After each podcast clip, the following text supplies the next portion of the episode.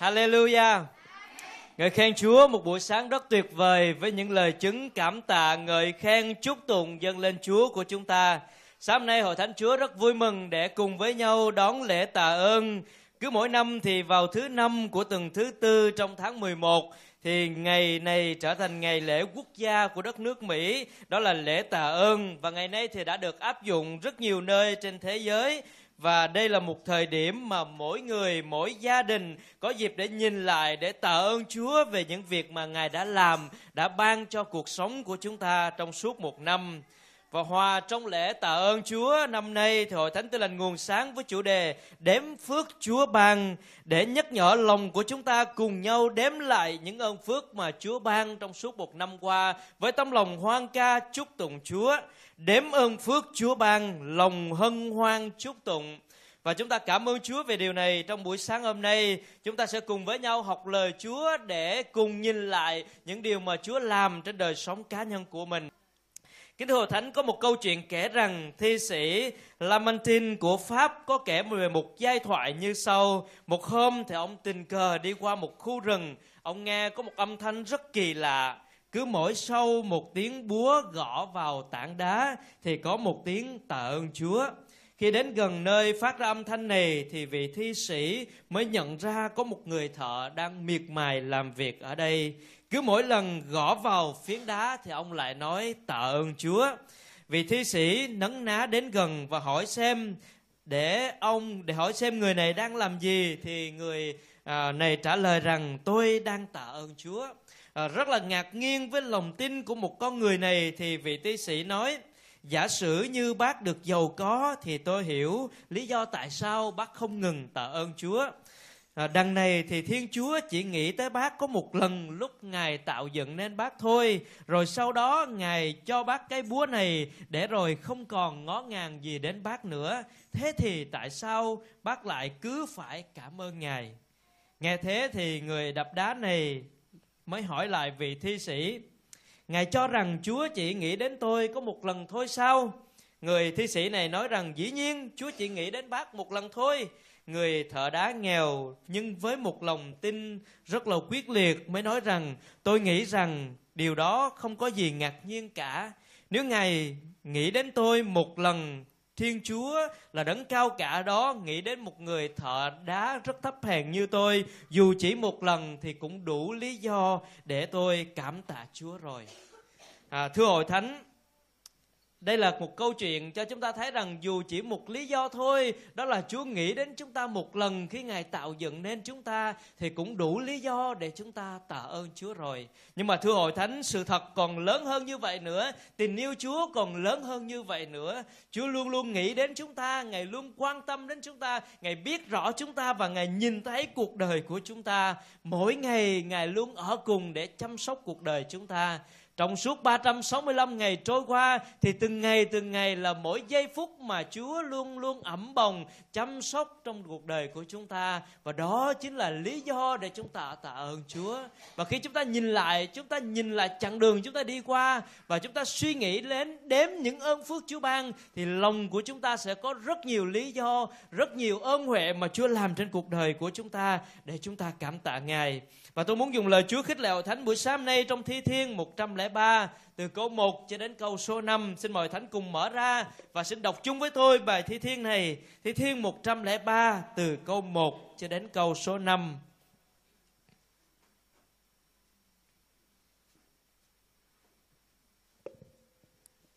trang 674 và 675 Kinh Thánh Cựu Ước, Thi Thiên 103 từ câu 1 cho đến câu 5. Xin mời Thánh đọc chung với tôi.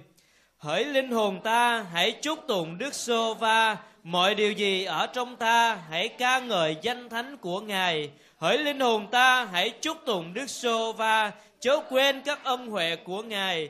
Chính Ngài tha thứ các tội ác ngươi, chữa lành mọi bệnh tật ngươi, cứu chuộc mạng sống ngươi khỏi chốn hư nát, lấy lòng nhân từ và thương xót mà làm vương miệng đội cho ngươi Ngài làm cho ngươi được mãn nguyện với những điều tốt đẹp để tuổi thanh xuân của ngươi hồi phục như của chim phụng hoàng. Có hai điều mà tôi muốn khích lệ hội thánh của Chúa buổi sáng nay trong bài thi thiên này. Điều thứ nhất đó là hãy luôn chúc tụng Chúa, thưa hội thánh của Ngài. Có một câu hai nói rằng hỡi linh hồn ta hãy chúc tụng Đức Sô Va. David đã mở đầu bài thi thiên này, ông nói với chính mình, nói với linh hồn mình, nói với con người bên trong của mình, nói với ý chí, cảm xúc, suy nghĩ của mình rằng hỡi linh hồn ta hãy chúc tụng Đức Sô và ông kêu gọi chính mình hãy đến và chúc tụng Chúa, hãy luôn chúc tụng Chúa thưa hội thánh của Ngài. Rồi ông nói tiếp rằng Mọi điều gì ở trong ta hãy ca ngợi danh thánh của Ngài. Tất cả mọi điều gì ở trong chúng ta có thể dùng được, có thể cất lên thành tiếng được thì hãy dùng điều đó ca ngợi Chúa. Tất cả mọi điều ở trong ta hãy ca ngợi danh thánh của Ngài. Câu 2 thì David lại tiếp tục nói rằng một lần nữa để kêu gọi chính mình ngợi khen chúc tụng Chúa. Hỡi linh hồn ta hãy chúc tụng Đức Sô Va, chớ quên các ân huệ Ngài. Hãy luôn chúc tụng Chúa thưa hội thánh của Ngài. David dặn lòng của mình, nhắc nhở chính mình, nói với linh hồn của mình, kêu gọi chính mình rằng hãy chúc tụng Đức Sô Va. Mọi điều gì ở trong ta hãy ca ngợi danh thánh Ngài. Chúc tụng Đức Sô Va chớ quên các ân huệ Ngài. Lễ tạ ơn là một dịp để chúng ta nhìn lại những ơn phước Chúa ban và cảm tạ Chúa. Nhưng việc cảm ơn Chúa thì không dừng lại ở trong ngày lễ tạ ơn đây chỉ là một dịp để chúng ta cảm tạ Chúa mà thôi. Nhưng mà lòng biết ơn và sự cảm tạ Chúa phải được nhắc đi nhắc lại mỗi ngày ở trong đời sống của mình. David đã tự kêu gọi chính mình, nhắc nhở mình, dặn lòng của mình rằng hãy chúc tụng Đức Sô và chớ quên các ân huệ của Ngài. Chúng ta có thường xuyên chúc tụng Chúa trong đời sống của mình không? Chúc tụng chính là ngợi khen, là ca ngợi, là tung hô, là ca ngợi, ca khen Chúa của chúng ta. Chúng ta có đang ngợi khen, có đang chúc tụng, có đang tôn cao Chúa mỗi ngày trong đời sống của chúng ta hay không? Chúng ta có làm điều đó luôn luôn ở trong đời sống của mình hay không? Mọi điều gì ở trong chúng ta có đang ca ngợi danh thánh của Chúa hay không? Và trong câu 1 câu 2 thì không nói điều gì, không nói về lý do gì cả. Chỉ đơn giản một điều đó là con người chúng ta hãy đến và chúc tụng Chúa mà thôi kêu gọi chính mình hãy chúc tụng Chúa và mọi điều gì ở trong chúng ta hãy ca ngợi danh thánh của Ngài, chúc tụng và tôn cao danh thánh của Chúa mà thôi. Và đó chính là điều mà David đang nói với chính mình và cũng muốn nói khích lệ đời sống của chúng ta. Hãy chúc tụng Đức Sô Va. Hỡi hội thánh tinh lành nguồn sáng, hãy chúc tụng Đức Sô Va. Hãy chúc tụng Chúa của chúng ta mỗi ngày trong đời sống của mình và chớ quên các ân huệ của Ngài. Con người chúng ta rất là dễ hay quên những cái điều mà người khác làm không tốt cho mình đó, thì mình nhớ rất lâu. Nhưng mà những điều mà người khác làm tốt thì chúng ta rất hay quên. Và thậm chí những ơn phước của Chúa làm trên đời sống của chúng ta cũng rất là dễ quên. Cho nên kinh thánh nói với chúng ta rằng, hãy nhớ và chớ quên ân huệ của Chúa những cái ơn phước, những điều mà Chúa làm trên đời sống của chúng ta. Và đó chính là lý do mà người tin Chúa thường hay cảm tạ Chúa khi chúng ta nhóm lại với nhau, cầu nguyện, nhóm lại với nhau thờ phượng Chúa thì có những cái giờ làm chứng là để chúng ta cảm tạ Chúa. Và Chúa Ngài tạo dựng nên chúng ta, Ngài ban cho chúng ta có môi miệng, có lời nói, có ngôn ngữ, có tiếng nói là để chúng ta chúc tụng ngợi khen Đức Chúa Trời của chúng ta. Không phải là để chúng ta sẽ nói những lời khó nghe hay là nói những lời buồn lòng nhau nhưng mà để chúng ta ngợi khen và chúc tụng Chúa. Thi Thiên 34 thì nói rằng Tôi sẽ chúc tụng Đức Sô Va luôn luôn sự ca ngợi Ngài hằng ở nơi miệng tôi. Thì thi 145 câu 2 nói rằng hằng ngày tôi sẽ chúc tụng Chúa, ngợi khen danh Chúa đến đời đời vô cùng. Thì thiên 66 câu 8 hỡi các dân hãy chúc tụng Đức Chúa Trời chúng ta và làm cho tiếng ngợi, làm cho vang tiếng ngợi khen Ngài. Chúc tụng Chúa luôn luôn, chúc tụng Chúa hàng ngày. Rồi hỡi các dân hãy chúc tụng Chúa và làm cho vang dậy tiếng ngợi khen Ngài. Chúa muốn điều đó trên đời sống của chúng ta. Chúng ta đến với lễ tạ ơn năm nay, hãy luôn chúc tụng Chúa. Và nhớ điều này ở trong đời sống của mình, ở trong mỗi ngày, ở trong gia đình của mình, ở trong hội thánh của Chúa. Hãy luôn luôn dành những lời chúc tụng Chúa để dâng lên Chúa.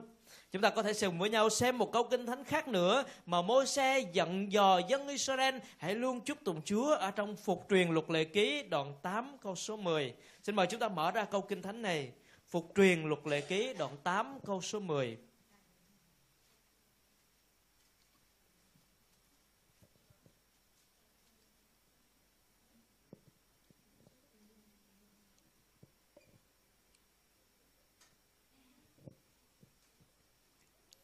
Phục truyền luật lệ ký đoạn 8 câu số 10. Xin chúng ta cùng đọc chung với nhau.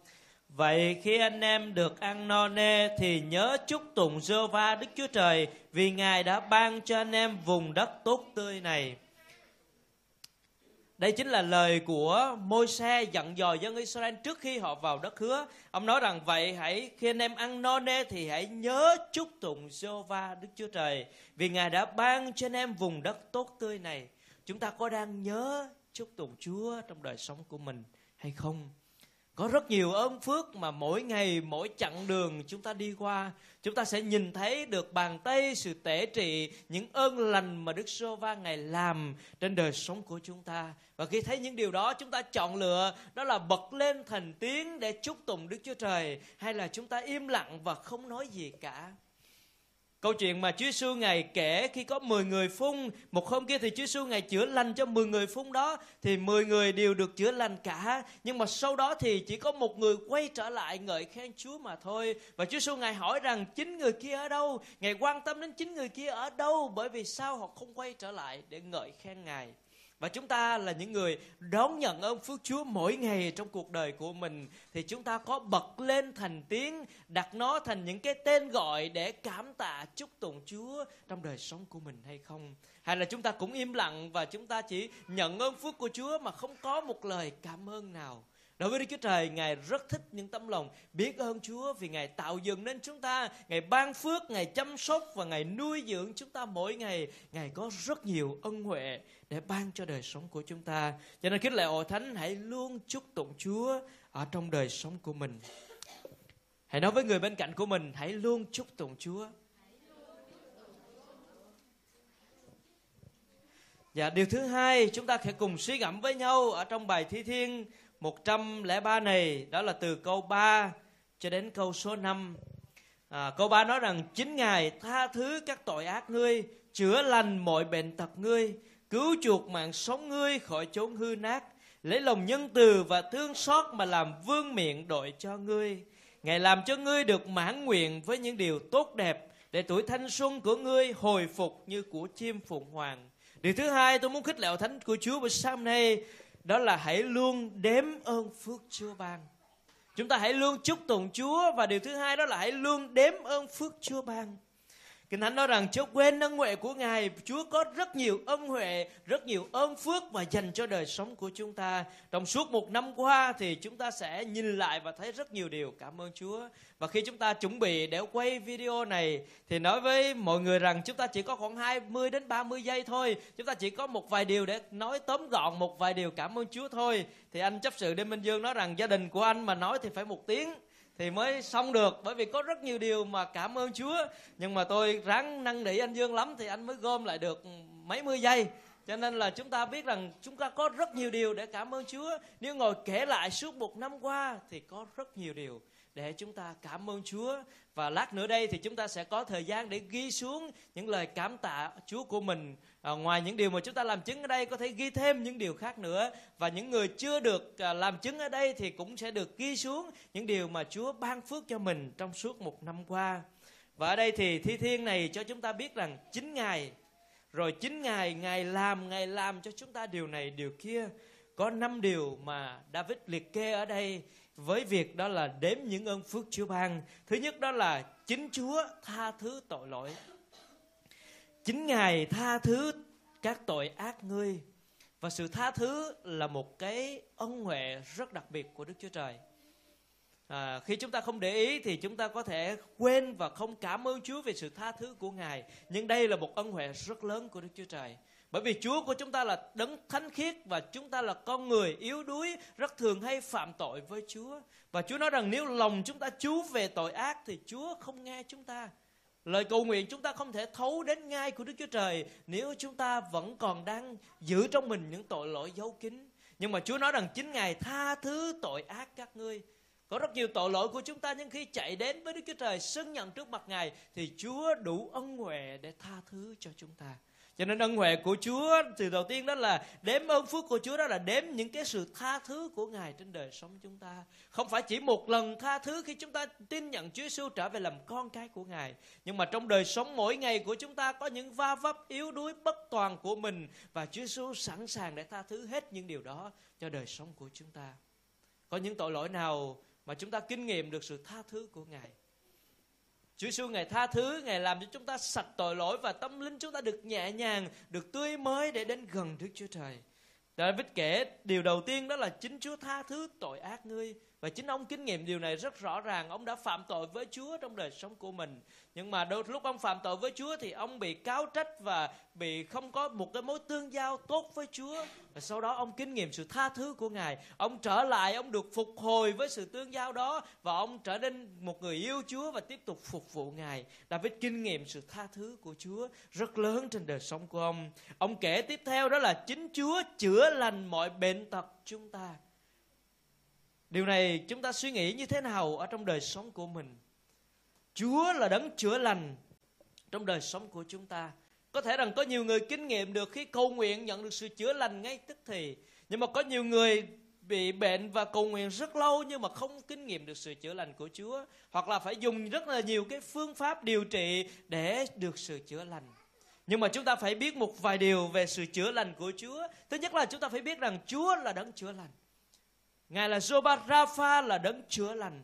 Điều thứ hai đó là Chúa có quyền năng để chữa lành tất cả mọi loại bệnh tật.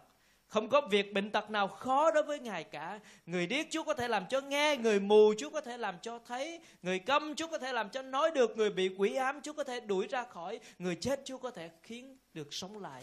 Cho nên chúng ta phải tin về Chúa có quyền để chữa lành mọi tất cả mọi loại bệnh tật.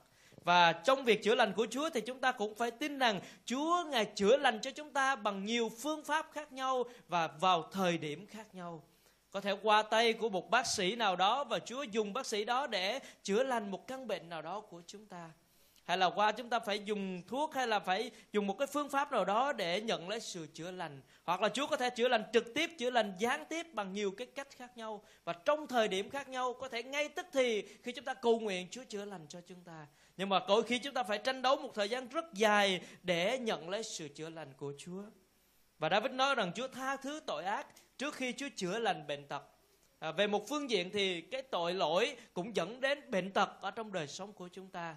Tuy rằng không phải tất cả, nhưng mà một phần nào đó thì tội lỗi cũng dẫn đến bệnh tật. Cho nên đôi khi có một số bệnh tật cần phải cầu nguyện trước tiên, đó là xưng nhận tội lỗi của mình và xin sự tha thứ của Chúa để nhận lấy sự chữa lành của tâm linh và thể xác.